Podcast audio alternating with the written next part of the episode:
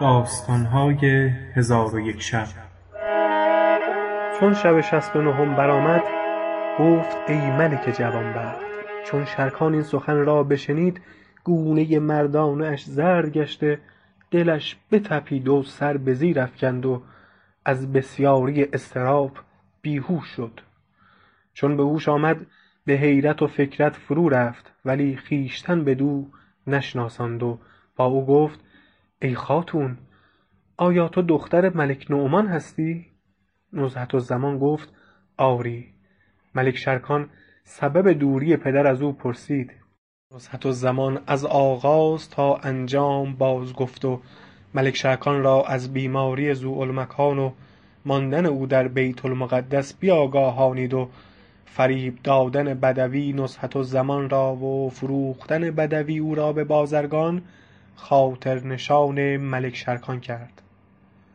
چون ملک شرکان حکایت بشنید با خود گفت چگونه خواهر خویش کابین کردم؟ ولی باید او را به یکی از حاجبان بزنی دهم چون پرده از کار برداشته شود بگویم که پیش از آن که با او درآمیزم طلاقش گفتم و به بزرگترین حاجبانش دادم. پس شرکان ملول بود و افسوس همی خورد. آنگاه سر برداشته با نزهت الزمان گفت که تو خواهر منی و من شرکان بن ملک نعمان هستم و از خدای تعالی آمرزش این خطا همی خواهم.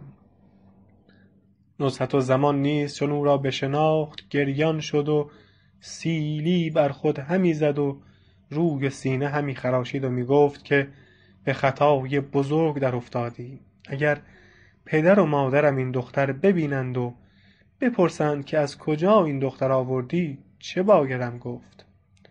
ملک شرکان گفت تدبیر همین است که تو را به حاجب خود کابین کنم و دختر را در خانه حاجب پرورش ده و هیچ کس را میاگاهان که خواهر من هستی. پس دلجویی از نزهت الزمان کرد و سر و روی او را ببوسید. نزهت الزمان گفت به دختر چه نام باید نهاد؟ شرکان گفت نام او قزافکان یعنی مقدر بود که شد. پس شرکان خواهر خود را به بزرگترین حاجبان کابین بست و او را با دخترش قزافکان به خانه حاجب فرستاد. نزهت الزمان را کار بدین گونه بود. اتفاقا در همان روزها رسولی از جانب ملک نعمان برسید و نامه باز رساند و بدان نامه نوشته بودند که ای فرزند بدان که من از جدایی فرزندان به حزن و ملالت گرفتارم و خواب و خور بر من حرام گشته چون تو این نامه بخوانی خراج دمشق از برای من بفرست و همان کنیز را که خریده و کابین کرده و به علم و ادب و حکمت ستوده بودی نزد منش روانه کن.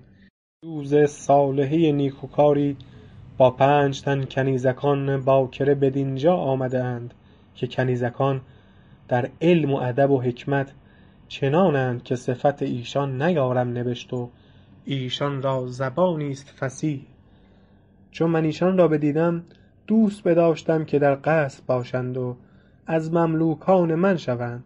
از برای این که در نزد ملوک سایر اقالیم مانند ایشان یافت نمی شود و از عجوز قیمت ایشان را پرسیدم. گفت که ایشان را به خراج دمشق همی فروشم و راستی این است که خراج دمشق قیمت یکی از ایشان نتواند بود. پس من ایشان را به قیمتی که عجوز گفته بود خریدم و در قصر خویش جای دادم.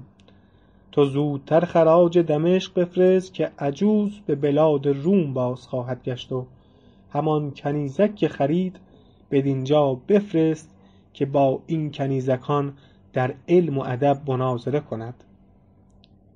چون قصه بدینجا رسید بامداد شد و شهرزاد لب از داستان فرو بست.